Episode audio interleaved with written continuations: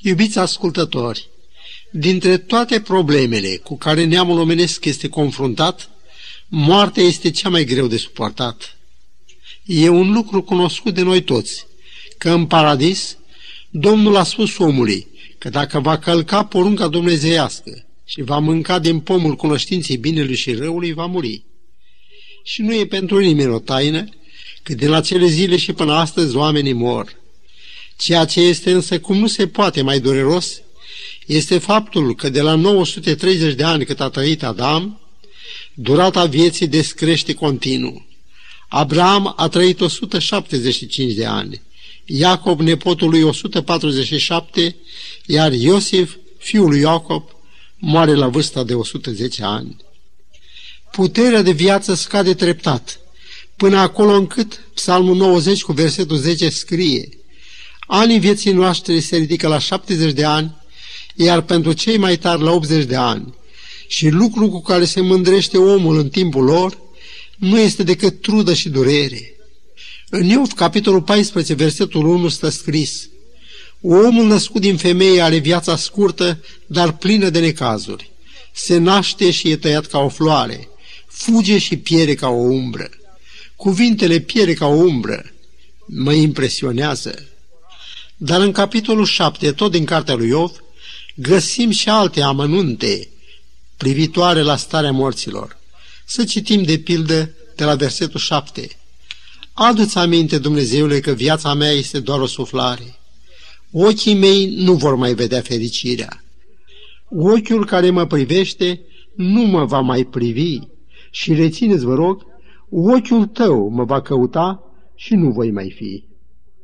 Versetele citite din cartea pe care o numim Cuvântul lui Dumnezeu ne vorbesc despre moarte ca o totală neființă.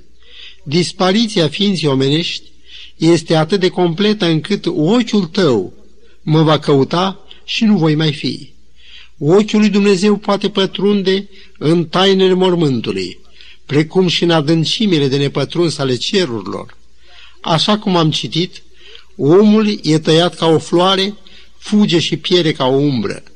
Traducerea Gala Galaction redă astfel pasajul amintit din Iov 14 cu 15. După făptura mâinilor tale vei duce dor.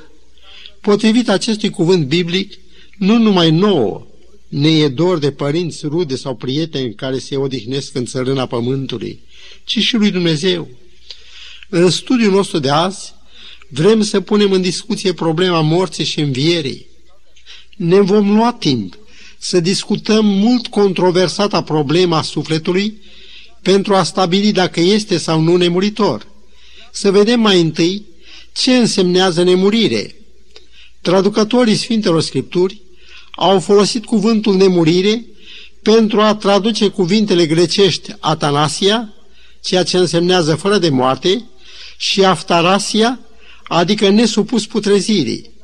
Dacă cercetăm Biblia spre a vedea cum folosește ea cuvintele acestea, vom vedea că ele se referă exclusiv la Dumnezeu. În 1 Timotei 6 cu 16 scrie că Dumnezeu este singurul care are nemurirea. Și dacă El este singurul care are nemurirea, putem admite că omul, prin sufletul lui, are și el nemurirea? La această concluzie suntem constrânși să ajungem dacă împărtășim gândul că sufletul este nemuritor. Cred că vom găsi răspuns la această problemă dacă vom lua în considerare natura omului și felul cum a fost creat. Dicționarul spune că muritor înseamnă supus morții, iar nemuritor înseamnă nesupus morții. Întreb, a creat Dumnezeu pe om cu o natură care poate să moară sau cu putere de viață fără de sfârșit? Să lăsăm cuvântul lui Dumnezeu să ne spună din care categorie face parte omul. Psalmul 78 cu versetul 39 spune despre oameni că ei nu sunt decât carne, o suflare care trece și nu se mai întoarce. Iov 4 cu 17, traducerea Gala Galaction, se exprimă astfel. Muritorul poate el să fie curat în fața ziditorului său? Așadar omul este muritor. El este supus morții. Neamul omenesc nu a fost înzestrat cu o nemurire naturală, așa cum am văzut că este Dumnezeu, singurul care are nemurirea.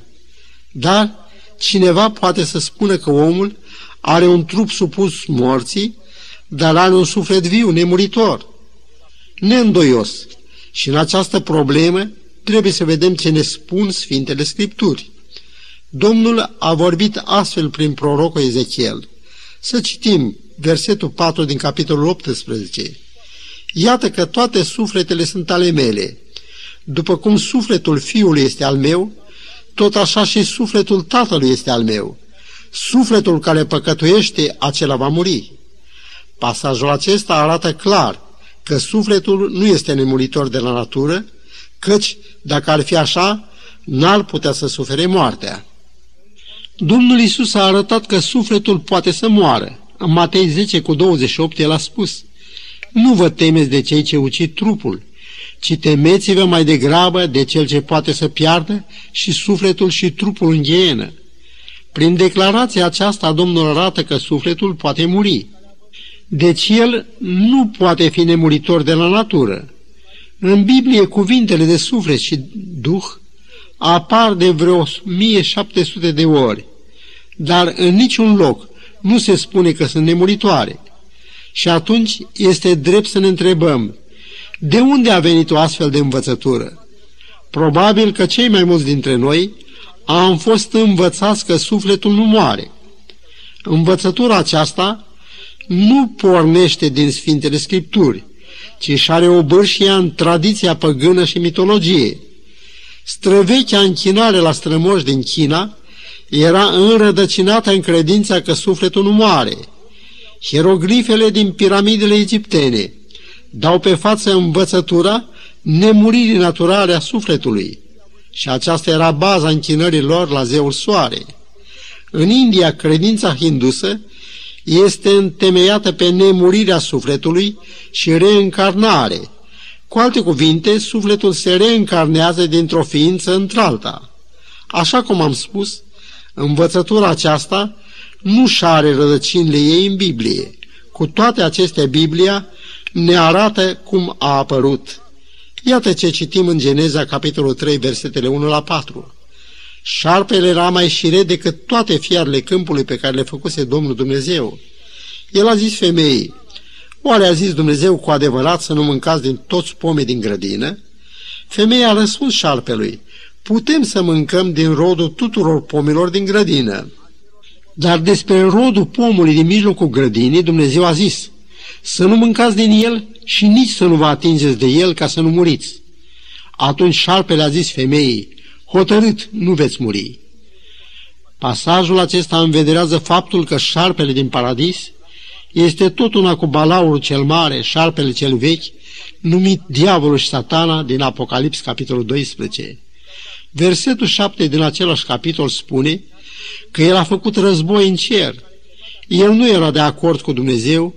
Domnul spusese că păcatul va aduce moartea, iar satana a spus, hotărât că nu veți muri. Domnul Hristos descrie pe satana ca fiind mincinos și tatăl minciunii. Cu acea ocazie, șarpele mai spusese femeii, Dumnezeu știe că în ziua când veți mânca din el, adică din pomul cunoștinței binele și răului, vi se vor deschide ochii și veți fi ca Dumnezeu. E adevărat că astăzi nu mai e necesar să dovedim că oamenii mor. Satana însă continuă să susțină amăgirea. Veți fi ca Dumnezeu. Ori, noi am citit că Dumnezeu este singurul care are nemurirea. Am citit de asemenea că omul este muritor, cum și că sufletul care păcătuiește va muri. Totuși, în ciuda tuturor acestor adevăruri de netăgăduite ale Sfintelor Scripturi, el continuă să susțină că sufletul omului păcătos nu moare, ci este ca Dumnezeu, nemuritor. Toată confuzia și rătăcirea pe care au adus-o spiritiștii se bazează pe această teorie a nemuririi, nu a trupului, ci a sufletului omului. Ideea aceasta este crezută și susținută de atâția creștini. Și dacă sufletul nu moare, înseamnă că se poate sta de vorbă cu cei morți. Scriptura este categorică în a spune să nu vă duceți la cei ce cheamă duhurile morților. Dacă un om sau o femeie cheamă duhului mort sau se îndeletnicește cu ghicirea, să fie pedepsiți cu moartea. În 1 Samuel, capitolul 28, se istorisește că filistenii au năvărit în țara lui Israel. Saul, împăratul lui Israel, și-a așezat tabăra lângă muntele Gilboa. În trecut, asigurarea prezenței lui Dumnezeu făcuse din Saul un luptător neînfricat, dar el s-a dovedit necredincios și neascultător față de Dumnezeu. Un șir de fără de legi și crime au mânjit domnia lui. În ceasul acela greu, el a încercat să întrebe pe Domnul ca și de alte dăți, dar Domnul nu i-a mai răspuns. Îngrijorat la culme de deznodământul războiului, apostaziatul împărat s-a dus în cele din urmă la o vrăjitoare din Endor, care chema morții și i-a cerut să scoale pe Samuel. Versetul 12 din capitolul amintit scrie Când a văzut femeia pe Samuel, a scos un țipăt mare. Ea a zis, văd o ființă dumnezeiască sculându-se din pământ. Samuel a zis lui Saul, pentru ce m-ai turburat, chemându-mă? Saul i-a răspuns, sunt într-o mare strâmtorare. Filistenii îmi fac război și Domnul s-a depărtat de mine. Și te-am chemat să-mi arăți ce să fac. Samuel a zis, pentru ce mă întreb pe mine când Domnul s-a depărtat de tine și s-a făcut vrășmașul tău? N-ai ascultat de glasul Domnului. Mâine, tu și fiii tăi veți fi împreună cu mine și Domnul va da tabăra lui Israel în mâinile filistenilor. Așa cum știm prezicerea, s-a adeverit.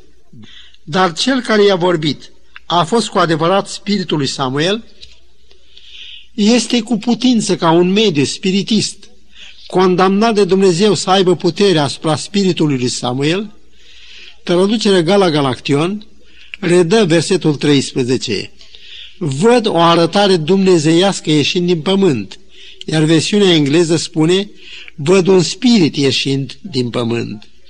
Și dacă am admite prin absurd că era Samuel, de unde a fost adus el? Și de ce Duhul lui iese din pământ? În a doua Corinteni 11 cu 14 este scris Nu este de mirare că chiar satana se preface într-un înger de lumină.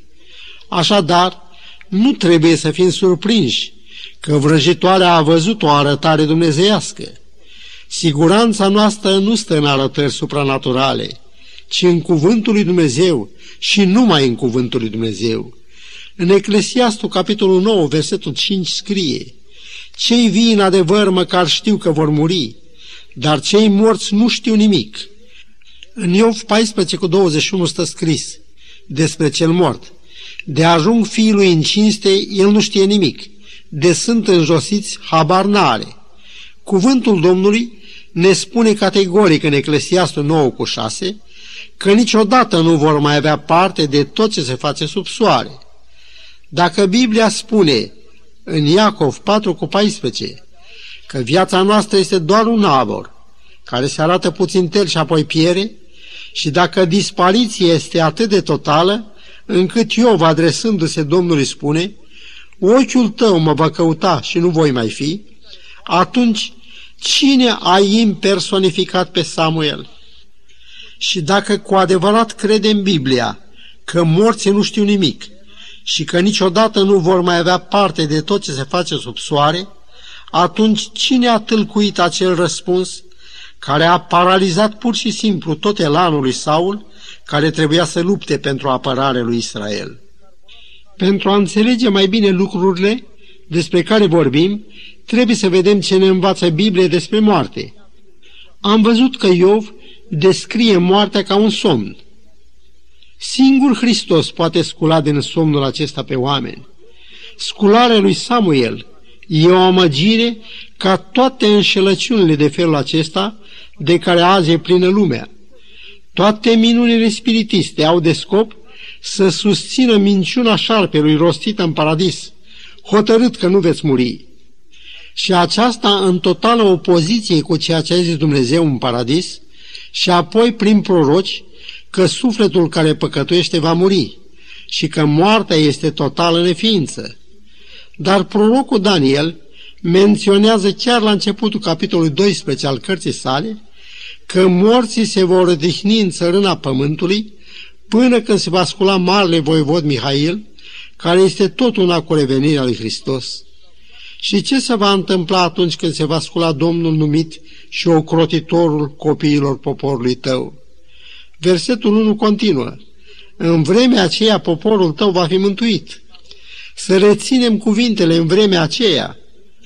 Nu există nici răsplătiri și nici condamnare înainte de vremea aceea. Atunci, citesc versetul 2, mulți din cei ce dorm în țărâna pământului se vor scula, unii pentru viață veșnică, alții pentru o cară și rușine veșnică.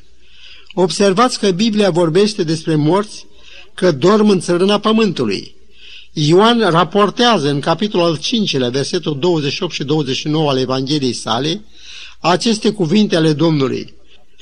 Nu vă mirați pentru că vine ceasul când toți cei din morminte vor auzi glasul lui și vor ieși afară din ele. Cei ce au făcut binele vor învia pentru viață, iar cei ce au făcut răul vor învia pentru judecată. Aceste cuvinte ale Mântuitorului arată că morții nu sunt nici în cer, nici în iad. Ei dorm în țărâna pământului. În Cartea Faptele Apostolului, capitolul 2, versetul 27, Petru citează aceste cuvinte ale lui David. Căci nu vei lăsa sufletul în locuința morților și nu vei îngădui ca Sfântul tău să vadă putrezirea. Iar versetul 31 explică despre învierea lui Hristos a prorocit el când a zis că sufletul lui nu va fi lăsat în locuința morților și trupul lui nu va vedea putrezirea. Și Apostolul Petru își continuă expunerea, citesc versetul 29, că despre patriarhul David să-mi fie îngăduit să vă spun fără sfială că a murit, a fost îngropat și mormântul lui este în mijlocul nostru. În aceste cuvinte găsim mărturisirea de credință a apostolului Petru cu privire la starea celor morți. În versetul 33, el spune tot atât de fără sfială că David nu s-a suit în cer. În Evanghelie după Ioan, capitolul 20, Iisus spune Mariei, după înviere, nu mă ținea, căci încă nu m-am suit la tatăl meu. E normal să ne întrebăm, unde a stat Fiul lui Dumnezeu până la înviere? Matei 12 cu 40 ne rădă propriile lui cuvinte. Fiul omului va sta trei zile și trei nopți în inima pământului. Era profetizat așa cum am citit despre el. Nu-mi vei lăsa sufletul în locuința morților. Este sufletul nemuritor? Vrăjitoare din Endor a spus că a văzut un duh suindu-se din pământ sau după Gala Galaction, o arătare dumnezeiască ieșind din pământ. Să nu credem că vrăjitoarea a țipat degeaba. Aș putea cita multe mărturii cu privire la îndrăznețele amăgiri ale lui satana. Îngăduiți-mi să vă istorisesc o întâmplare ce pare de necrezut, tocmai pentru a vă face o idee de metodele de amăgire ultra-rafinate ale satanei. Povestitorul a fost misionar în Africa, timp de mai mulți ani. El ne vorbește despre un alt misionar, un bun prieten al lui, care locuia într-o stațiune misionară izolată. Fetița lor, în vârstă de trei ani, a căzut pradă unei febre tropicale fatale. Ei au mormântat-o undeva destul de aproape de casă, pe coasta unui deal. După câteva zile de la mormântare, îndulerata mamă se afla în bucătăria ei, când ușa a fost dată de perete și fetița a dat fuga prin încăpere și s-a aruncat în brațele mamei ei. Încercați, vă rog, să vă închipuiți o asemenea scenă. Mai mult chiar decât atât, fetița a strigat, Mami, nu sunt moartă, nu sunt moartă. Din fericire, acea mamă cunoștea din Biblie adevărul cu privire la starea morților și Dumnezeu i-a dat putere să se roage chiar în clipa aceea pentru a scăpa de această amagire satanică. Și imediat și-a rostit numele lui Isus, arătarea aceea, în ciuda puterii ei de amăgire, a dispărut. Satana speculează întâmplările dureroase ale vieții omenești pentru a semăna rătăcire și necredință în cuvântul lui Dumnezeu. Dar să privim lucrurile și pe o altă față. Să presupunem, așa cum învață unii, că cei buni merg în cer, în raiul lui Dumnezeu, iar cei răi merg în iad. Mai are vreun rost învierea sau judecata de apoi în acest caz? Și totuși atâția cred că după moarte sufletele zboară în rai în fericire veșnică. Apostolul Pavel vorbește despre moarte ca fiind vrăjmașul cel de pe urmă care va fi învins. Vrăjmașul acesta a smuls pe Lazar din familia lui din Betania. Domnul Hristos n-a mângâiat pe Marta și Maria cu cuvinte ca acestea. Fiți liniștite, căci Lazar e în cer. Din potrivă, Iisus însuși a plâns.